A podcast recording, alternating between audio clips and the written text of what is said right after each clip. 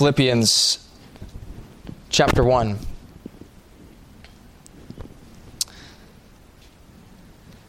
We have been looking at weeks before verses 12 through 26, which make up this next section of the Epistle of Paul to the Philippians. And so we'll read that this morning, verses 12 through 26. But I would ye should understand, brethren, that the things which happen unto me have fallen out rather unto the furtherance of the gospel, so that my bonds in Christ are manifest in all the palace and in all other places. And many of the brethren in the Lord, waxing confident by my bonds, are much more bold to speak the word without fear. Some indeed preach Christ even of envy and strife and some also of goodwill. The one preached Christ of contention, not sincerely, supposing to add affliction to my bonds, but the other of love, knowing that I am set for the defense of the gospel. What then?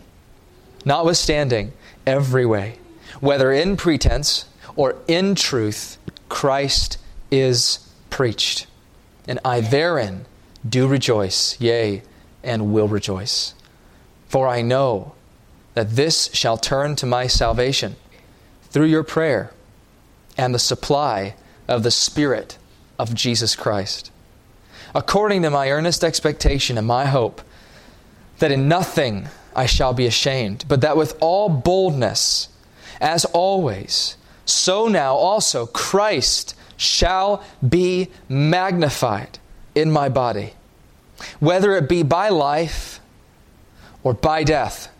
For to me, to live is Christ, and to die is gain. But if I live in the flesh, this is the fruit of my labor. Yet what I shall choose I want not. For I am in a strait betwixt two, having a desire to depart and to be with Christ, which is far better. Nevertheless, to abide in the flesh is more needful for you. And having this confidence, I know that I shall abide and continue with you all for your furtherance and joy of faith, that your rejoicing may be more abundant in Jesus Christ for me by my coming to you again. And the Lord will bless the reading of His word. So let's have a word of prayer. My Father, we come to Thee doing what the early church did long ago reading the Word and giving the sense of it. And we would pray, Lord, that now let's pour out thy Spirit, Spirit of Pentecost. And Lord, that you would draw us in to see something of Jesus Christ. Lord, may we feed on him this morning. This is our prayer. Bless every ear for Jesus' sake. Amen. Amen. Well, as I said in the beginning, we have been looking at verses 12 through 26, which make up the second part of Philippians. Well, I guess it would be the third part of Philippians, uh, chapter 1. And in Philippians chapter 1, verses 12 through 26, we get into the actual body. So we skip past the introduction, which is made up of the salutation, and then you have Paul's thanksgiving, and then his prayer. So then you come to this section. Excuse me, that would be the fourth, not the third, the fourth part so far of the Epistle of Paul to the Philippians. And verses 12 through 26 is now the main body of this letter. And what he's communicating through verses 12 through 26 is that although he's in prison and he's suffering and it's really hard, he's not trying to sugarcoat it. He's not trying to make it seem like it's something different. He's not pretending that things are really fine when they're not. He says, Look, I'm in prison. It's hard. But I'm experiencing joy. And he's communicating this to the Philippians because the Philippians were worried about the Apostle Paul. Well, what condition is he in? He must be down. He must be not only suffering physically and emotionally, but he must be so discouraged and so distraught. So the Apostle Paul writes and says, in essence, in verses 12 through 26, No, I'm rejoicing. I'm experiencing joy. We looked at verses 12 through 14 where the Apostle Paul speaks about the affliction he was in. He was suffering physical affliction. He was chained, if you remember, to one of the Praetorian Guard. And yet he says, I'm rejoicing. Why? Because the gospel is being furthered. And we learn from that that it is through trials and through affliction that God is pleased to further his gospel in his church. That's always been the case. And then we looked at verses 15 through 18 we saw that the Apostle Paul was suffering in a different way. He was being opposed by other preachers in Rome. Amazingly so. After he had already been suffering in prison, they wanted to add affliction to his bonds. And so they preached in such a way as to preach against the Apostle Paul. But then Paul rejoiced again. And he said, I rejoice. Why? Because Jesus is being preached. We learned there that a fundamental source of joy is the magnifying of Jesus anywhere. That's a fundamental source of joy for the believer. If Christ is magnified anywhere, that is to bring joy to our souls. I remember reading one time that Jonathan Edwards and him saying that when he would hear that Christ was exalted on the mission field or in, in a, anything, in a sermon, he said his heart would just be filled with joy. And that was the Apostle Paul. I'm rejoicing because Jesus is being preached. But now, the apostle turns his mind from his position in prison to his trial that's coming up. You remember, the apostle Paul is in prison awaiting trial. He's going to stand before the Roman tribunal, and he's going to stand before them for the gospel's sake. The reason why he's under house arrest is because of the gospel. That's why he's there. And so he's going to stand before the Romans and give a defense of the gospel. And so now the Apostle Paul turns our attention to this, this trial that's coming. And he doesn't know what's going to happen at this trial. He doesn't know if he's going to live or he's going to die, which is why he says in verse 20, In my body, whether it be by life or by death. Because Paul does not know if he's going to live or if he's going to die. He doesn't know. But despite whether he lives or dies, he says he will rejoice. At the end of verse 18, he says, And I therein do rejoice. That's in Christ being preached. And then, yea, and will rejoice. And that will rejoice is covering all that's coming after that text. He's saying, I will continue to rejoice in looking towards my trial, and then he explains why he has such joy, as we'll look at in the message this morning. But whether Paul lives or whether Paul dies before the trial, he says, I will rejoice. And it's amazing. Paul was able to rejoice in life and death. One man said, Paul didn't face life merely with stoic courage or death with resignation, but he faced both with faith and hope. Now, this is significant because there are some people who don't want to live. And there are some people who don't want to die. Some people are frightened of death. They're scared to die. And their greatest fear is death. They try to put it out of their minds, trying to think about it. Even believers can have a fear of death. Then there are some people who don't want to live because their life is so difficult. There are things that are very, very hard in life, and they really would rather not go on living. And the amazing thing about Paul is, is that Paul says, I rejoice whether I die or I live. I am willing to live or die if it's what Jesus wants. Wherever Christ sends me, life or death, I rejoice. But Paul, look at your life. Your life is in a prison. Your life is being opposed by people. Your life is being chained up. What kind of life is that? It's the life that my Jesus gave me. And I want Him to be glorified. But you could die, Paul. You could have your head chopped off, and it's true that one day the axe in Rome glittered from the sun and it came down swiftly on the neck of the Apostle Paul, and he gave his life for his Savior.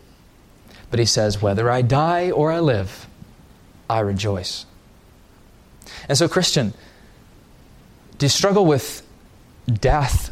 Do you struggle with life? This passage gives us why we should go on living with joy and why if we die, we should face death with joy. Now, this morning, I'm going to draw our attention to dying with joy, and the next Lord's Day to living with joy.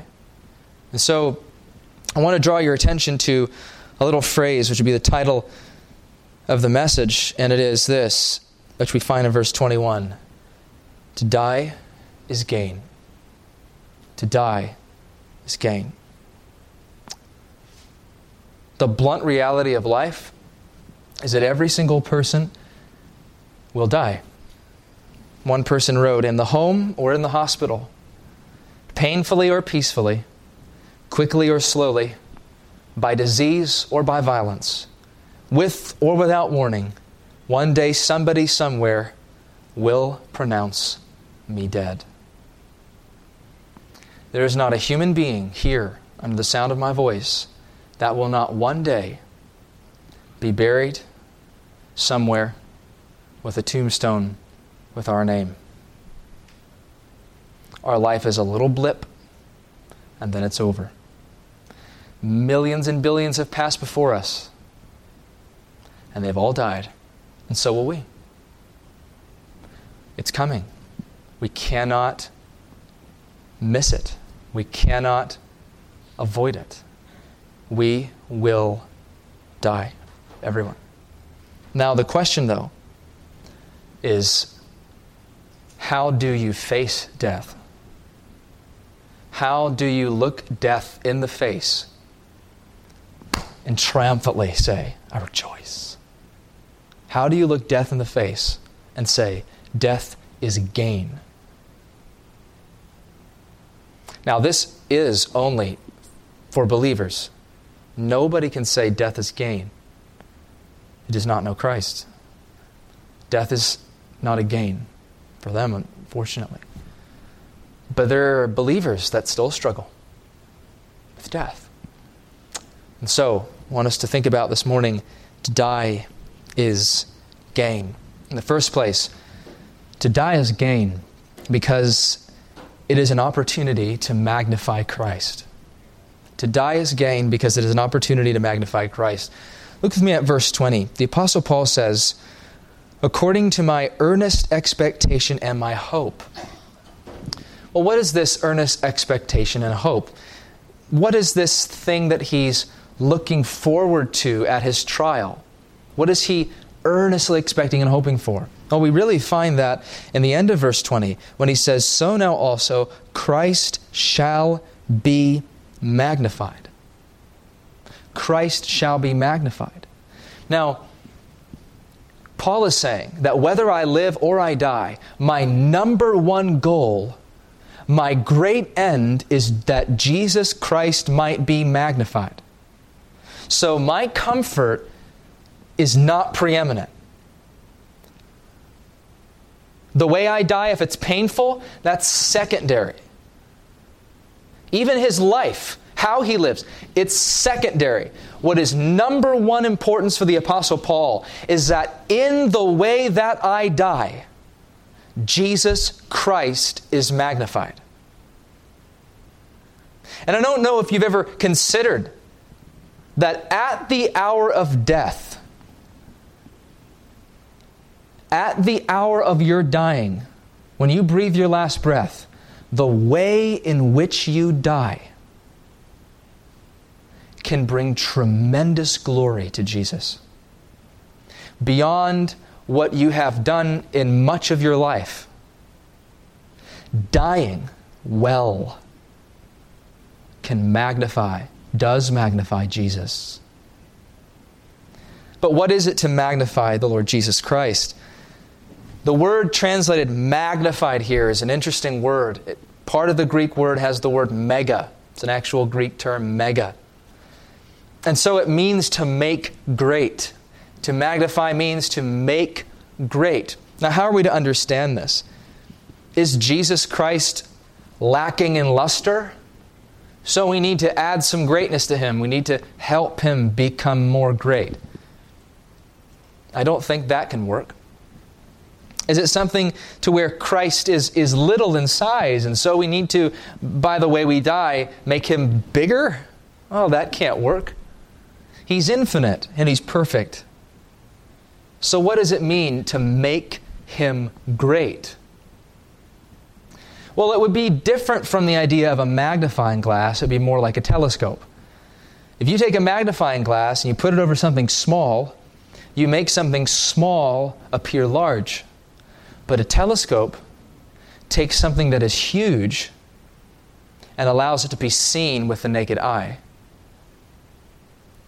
Not that we are taking Christ that is huge and making him small, but what Paul is saying is that through my life, the way I live and die, but specifically here, if I die at this trial, the way I die, I want my death, the way I die, to be like a lens that reflects and shows Jesus' greatness.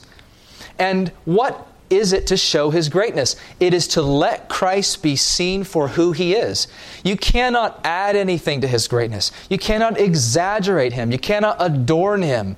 He is great intrinsically. He is great in and of himself. And so to make him appear great is merely to let Christ be seen. That's what the apostle is saying, to let Christ be seen. And so, if Paul dies in a dishonorable way, he is giving a false representation of Jesus. If he dies in a way that does not bring honor to God, he is falsely representing Christ. He is giving a picture of a false Christ. A Christ who is not better than death or the things of earth. A Christ who is not worthy of glory. And so Christ deserves our magnification because he is, in and of himself, great. But Paul doesn't just leave us with this idea of magnifying Christ. He then makes it very, very practical and he explains how exactly he wants to die. How does Paul want to die? Well, or even perhaps his trial. Really, they're grouped together here. When he talks about magnifying Christ, he doesn't know if he's going to die or live. So he's saying, whether I live or die, I want this to be the way in which I live or die. So the same could be said about life or death. The Apostle Paul says that in nothing, in verse 20, I shall be ashamed, but that with all boldness, so now also Christ shall be magnified. So Paul has two great desires. As I stand before the trial, Paul could say, and I'm threatened with death if they actually kill me, I want the trial and everything all the way up to the moment of death to be without shame and with boldness. Without shame and with boldness. Now, the Apostle Paul was under a tremendous amount of pressure at this point to soften his doctrine of the gospel, to recant what he had said. And it reminds me of a man named Thomas Cranmer. Thomas Cranmer was the Archbishop of Canterbury, if I remember correctly. And he was a man during the English Reformation. He actually recanted the doctrines of the Protestant Reformation because he was under threat of death. And he signed papers with his hand recanting it. Later on, he came back and he unrecanted his recantation, or I don't know how you'd say that. He recanted his recantation. And he actually went to his death, and before he died, he stuck the hand that he signed his recantation with in the fire first to say how much he loved the Lord Jesus and held to the doctrines of the Reformation. But a great man like Cranmer folded under pressure. And as Christians come to their time of death, sometimes there's pressure. It, there could be pressure to pressure to die in a way that would not glorify him. And Christians will fold. And Paul says, I want to die in a way that does not bring any shame to my Savior. I don't want to die. Paul, look, Paul doesn't want to die like a backsliding Christian. Paul doesn't di- want to die in that way. Paul doesn't want to, want to die after having fallen into sin and being drunk and walking down the street and, and, and dying because he's drunk so much alcohol that he's choked on his own his own saliva or something like that. I know a man who has died that way.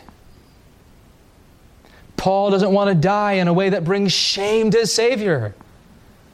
He doesn't want to die that way. He doesn't want to die in living in sin. Paul wants to die in a way that there's no shame brought to Jesus Christ. Paul understands, yeah, I've started off well, but I want to end well. You know how many preachers start off well, and when they die, they have brought shame on the name of Christ? Paul doesn't want to die in shame. He wants to die with a conscience void of offense toward God and toward men. But the way you die without shame is by living without shame. You can only die well if you live well. And then Paul says, I want to die with boldness. I don't want my last breath to be a fear, to, to, be, to be me shrieking, Ah, I'm facing hell. He doesn't want that to be his last breath, where doubts fill his heart about where he's going. He doesn't want his last, last breath to be, to be um, fear and trepidation because he has been living in sin and now he is dying and he's going to stand before Jesus. He wants to die with boldness. He wants to die holding the promises of God. He wants to die on that bed, soaring out to meet with God with a smile on his face, saying, Jesus has saved me. He has taken away my sin. He is mine and I am his. He wants to, on that day of his death, when the axe is raised up, he wants to be singing the Psalms and praising his Savior as the, the, Covenanters did when they died. And the Scottish Covenanters, they would stand up, and as they would die, they would say, Farewell, death. Welcome Jesus. He wants to die in such a way. He wants to die well. He wants to die in a way that brings glory to Jesus. How will you die? Will the way you die bring shame to Jesus? If you're continuing on the road you're on? This is not Paul's desire. And you can't rejoice in death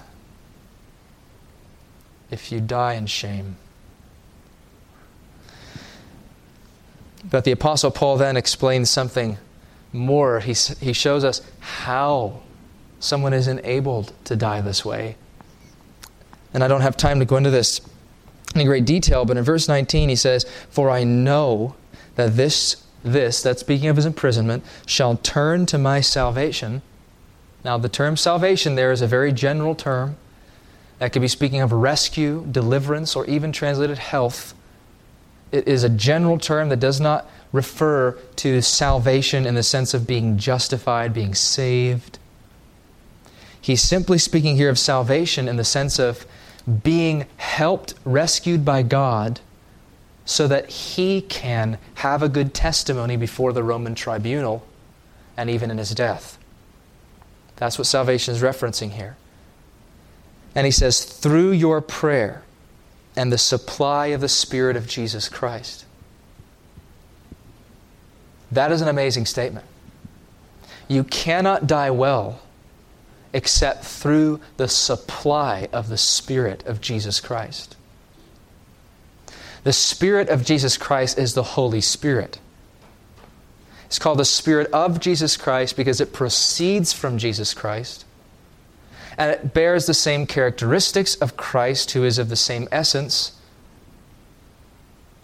And because the Spirit forms in the church the fruit which is of the same nature as Christ Himself, it forms holiness, faith, love, mercy, patience, all those things that are the same kind of nature or I should say, attributes of Christ, not nature, attributes of Christ. And so this is the Spirit of Christ. So how do we how is Christ seen in his people? It is by the Spirit of Christ cultivating in them the image of Christ. And so the Spirit of Christ works in the church so that they bear more and more the image of Christ. Without the supply of the Spirit, and it's very interesting here the word supply. It's not just saying the help of the Spirit, it's talking about the Spirit continually being given. It's like, it's like um, in the Pilgrim's Progress, you have a, a picture of oil being poured on a fire and then water being poured on the fire. And the picture there is of the fact that our salvation can never go out, so to speak, can never be lost. Because even though the devil pours water, temptation, doubt, etc., the Lord is pouring oil that keeps the fire burning. And it's like the Holy Spirit's being continually poured out and supplied to the church, supplied to his people.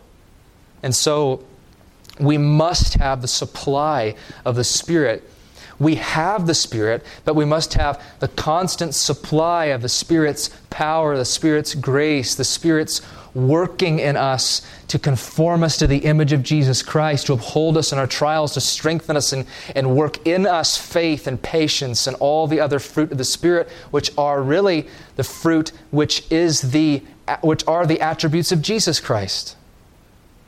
Now, Paul says, through your prayer and the supply of the Spirit, which is amazing because it tells us that in the church, the means whereby which God is pleased to supply His Spirit is through answering the prayers of His people. That's amazing. This exalts prayer in our minds.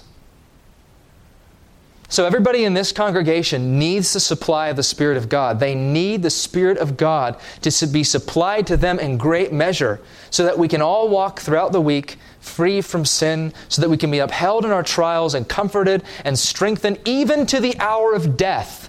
And Paul says, through your prayers and the supply, God is pleased to supply the Spirit in answer to believing prayer, the prayer of His people. And so you can see that it is incumbent upon the church to be in prayer for one another. It is as we pray for one another that God is pleased to supply the Spirit.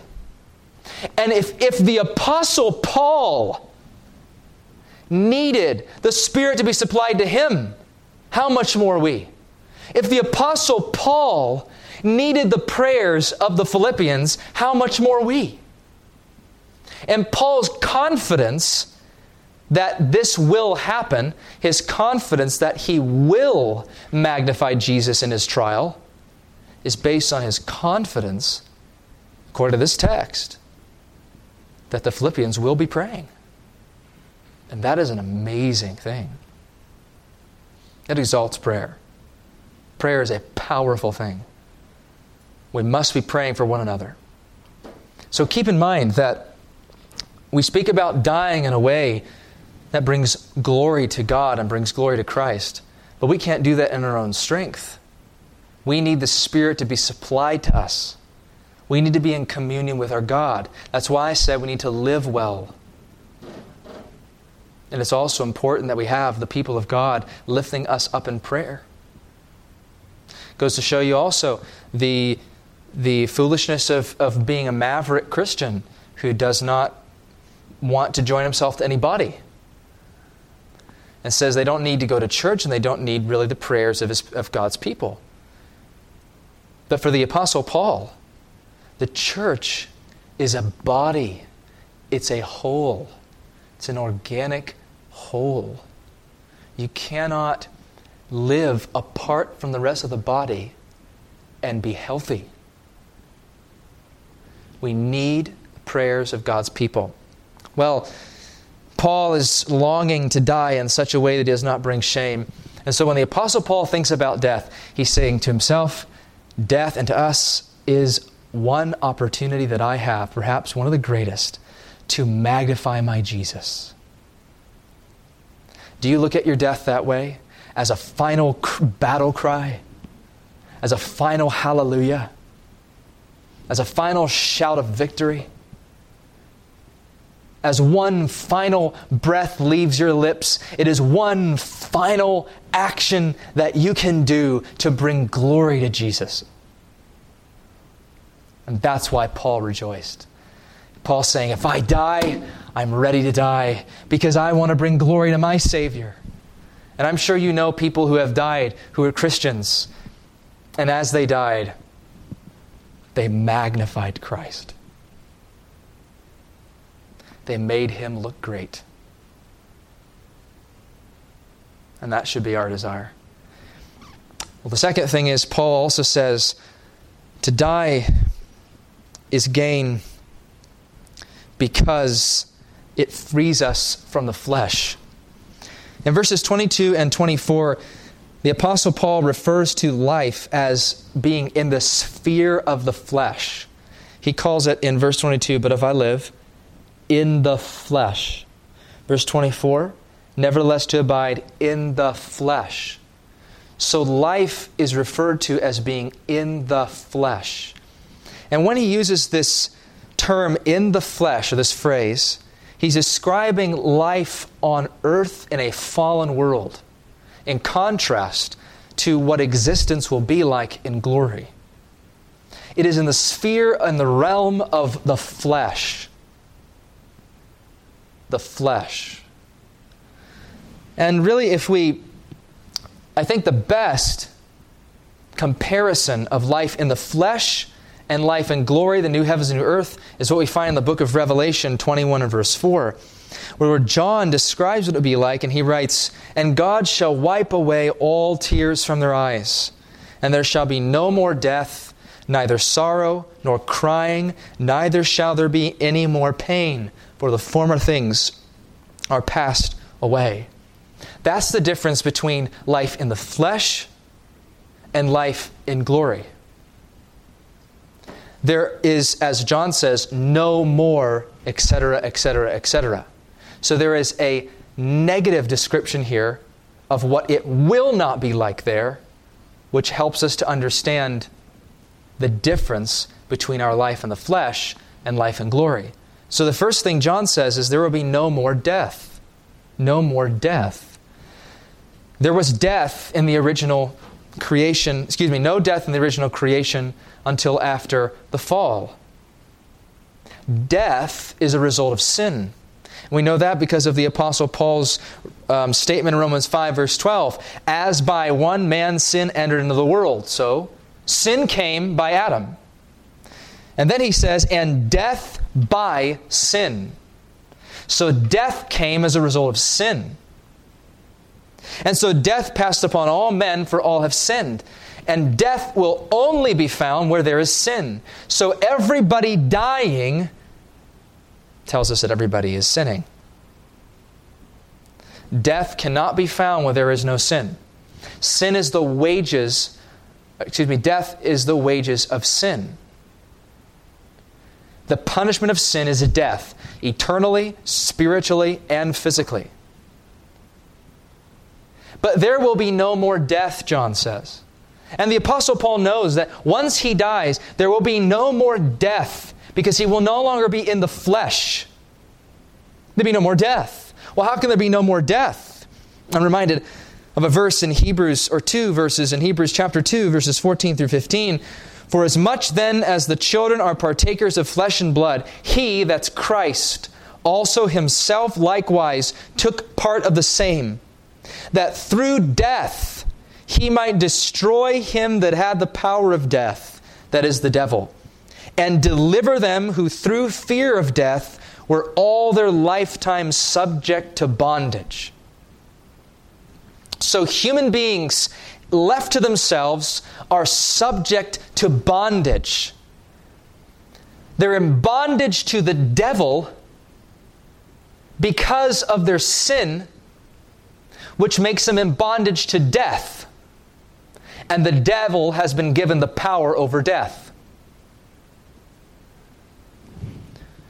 So, because they're sinners, death is their wage. And because death is their wage, and the devil has been given the power of death, they are in bondage. They're not only in bondage to death, to the devil, they're in bondage to the fear of death all their lifetime. The fear of dying. But the Bible says that someone came and through death he destroyed him that had the power of death. It reminds me of a book written by John Owen, The Death of Death in the Death of Christ. It was through dying that dying became dead. It's through the death of Jesus that he overcomes death. For where no sin is, there can be no death. The sting of death, the strength of death, the power of death is sin. But someone who's a believer can say, there is now no more sting to my death, and there is no more victory to the grave. Why?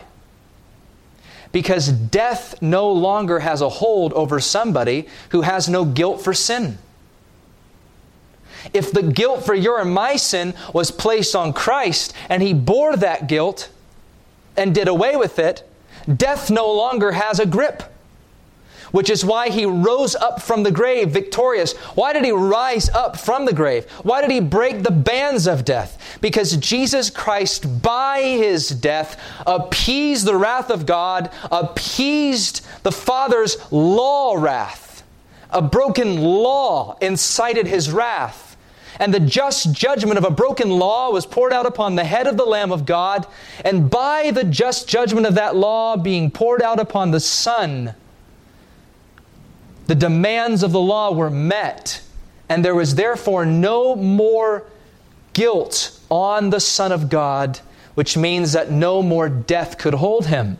So he rose up from the grave victorious over death, over hell, over the grave, and over the devil. Because he made an end of death through death, because by death he made an end to sin. So Jesus Christ made an end of death by his death. And so the believer dies. But I want you to understand something death is not viewed by God for the believer in the same sense it is for a lost man. Death is a result of our sin and the sense that because we've sinned in Adam, our world has fallen and cursed and our bodies are dying.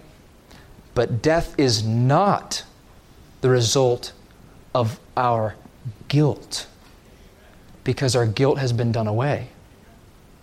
Death is, in many ways, a covenant blessing because death frees us now from our life in the flesh.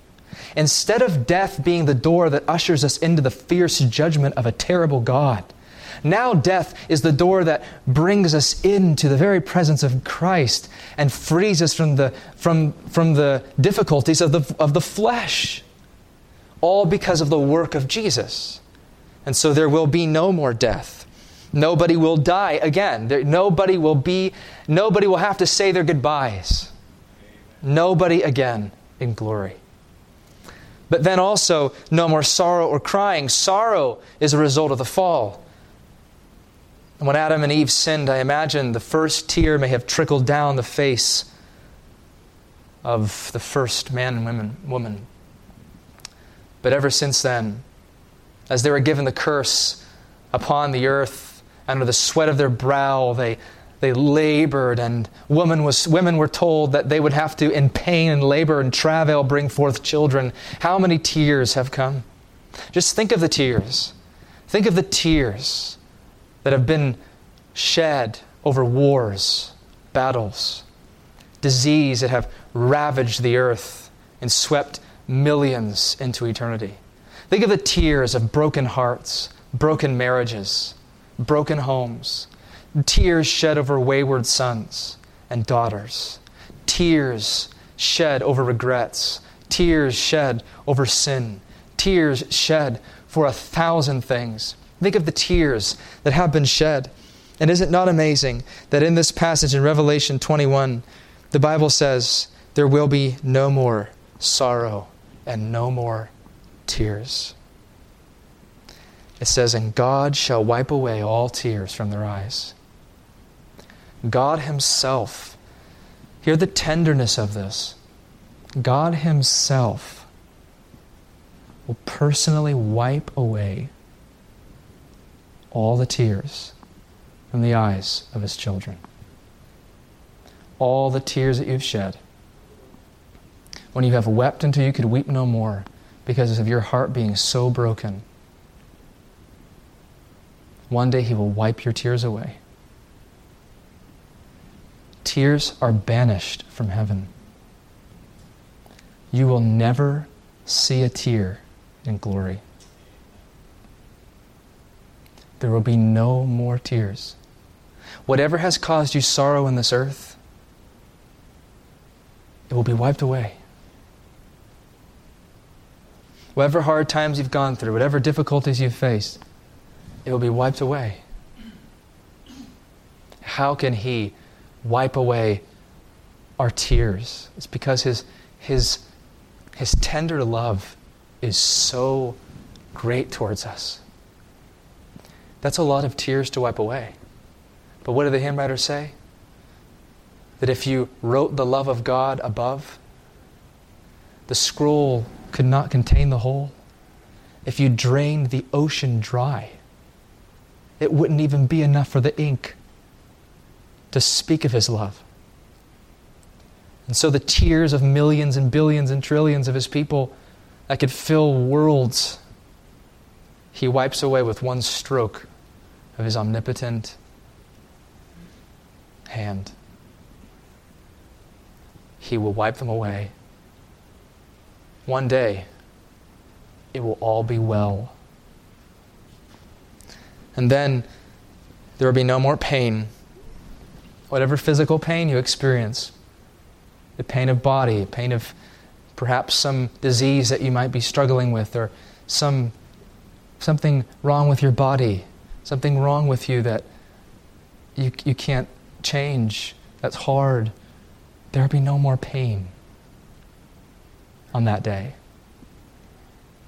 Any child of God that has any kind of disability, I love to think about the wonderful thought that on the day when we see Jesus, they will be perfectly whole. It's amazing.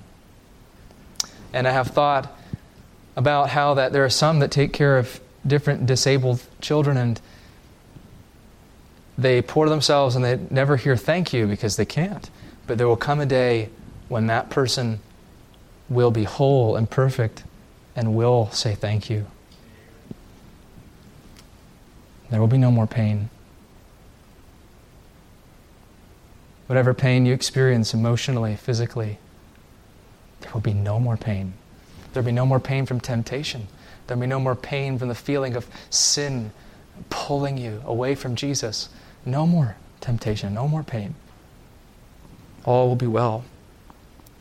Helen Keller wrote, Death is no more passing from one room into another, but there's a difference for me, you know, because in that other room I shall be able to see.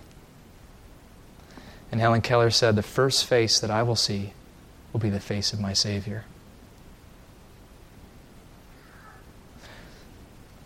Death is gain because it frees us from the flesh. And finally, death is gain because it brings us to Christ. The Apostle Paul, perhaps at the height of his glorying in death, says in verse 23 I'm in a strait betwixt two, having a desire to depart. Paul says, I actually would rather depart. Why, Paul? To be with Christ, which is far better. Far better. Oh, you've lost a loved one?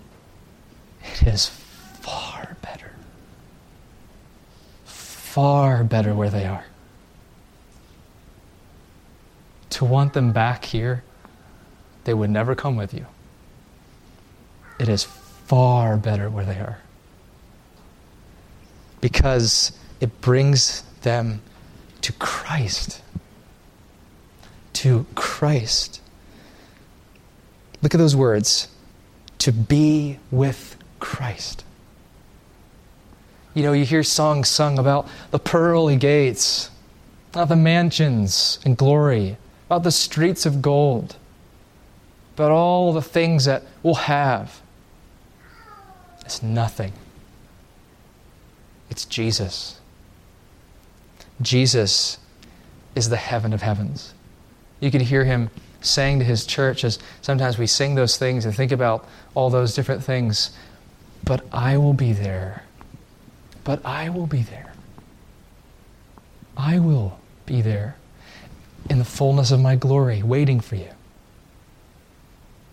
To wrap my, my arms of love around you as I never, never could have before, because now there is, there is nothing separating me.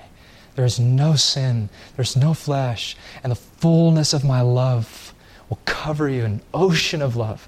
I will wash over you with joy and, and glorying over you. You are my treasure. I long for that day. Jesus is waiting in glory. Come to me. I want to be in this world of love. One of the passages in Revelation says, We will walk with him in white. We will walk with him in white. Oh, there's nothing like it. What a friend we have in Jesus. Now we know him so, so, um, how would I say it? We know him so slightly,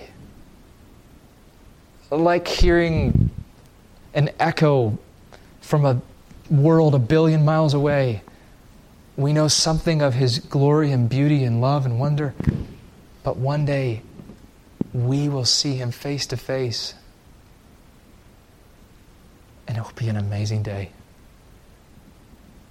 You know, if you put a child of God in the world and you said, This is heaven to you, and you gave him streets of gold, and you gave him mansions, and you gave him pearls, and you gave him all the money he could want, and you gave him, say, 10,000 worlds filled with all of the things you could ever desire. And he said, This is heaven. The child of God, the true child of God, would sit on the ground with his head in his hands and say, Oh, I want Jesus. I want Jesus. Heaven is hell to me without Jesus. I want Jesus. He would sit there and say, I want Jesus. Bring me Jesus. I want the one who bore my shame. I want the one who bore my guilt. I want the one who is wounded. I want the one who is crowned. I want the one who is stripped naked for me. I want the one who loved me and gave himself for me. I want Jesus. Bring me Jesus. Take all this from me. Take the gold, take the pearls, take the mansions, take it from me. I don't want it. I want Jesus.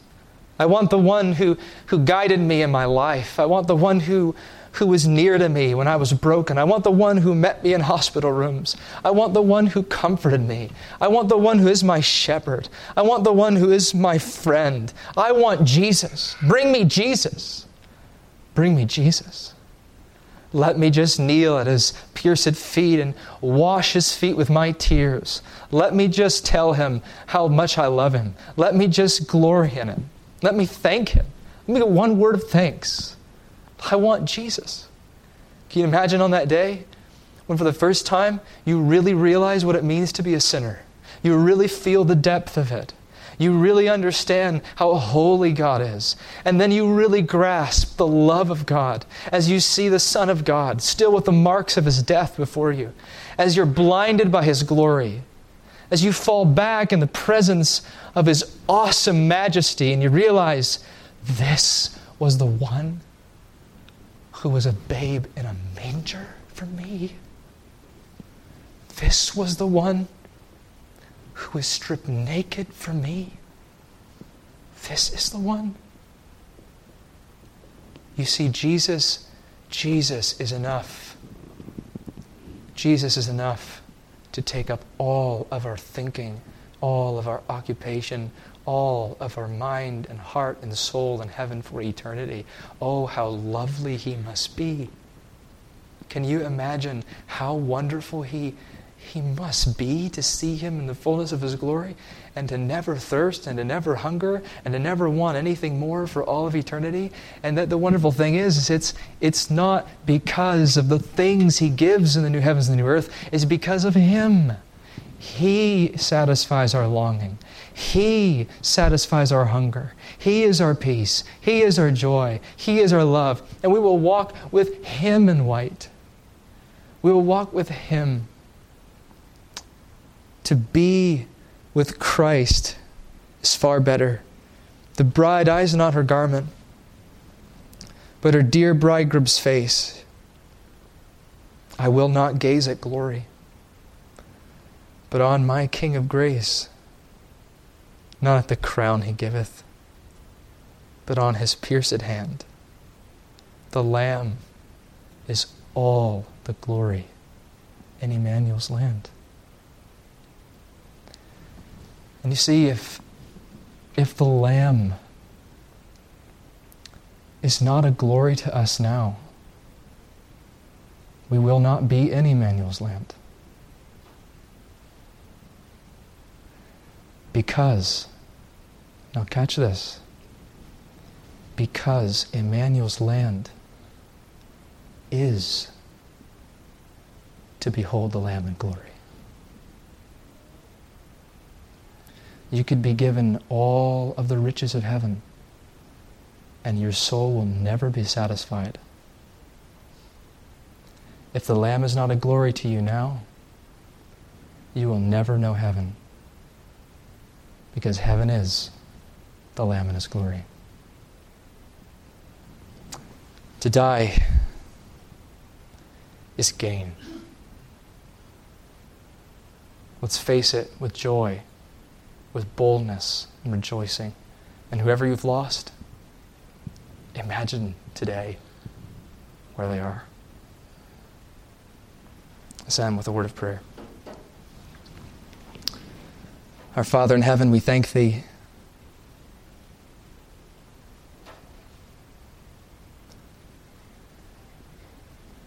we don't really know what to say to thank you. Or when this passing world is done, sunk young, glaring sun, or then we'll know how much we owe. May bless thee, Lord. Bless thy people. May they know the presence of the Lord today, wherever they go. Give them a blessed Lord's day. For Jesus' sake. Amen.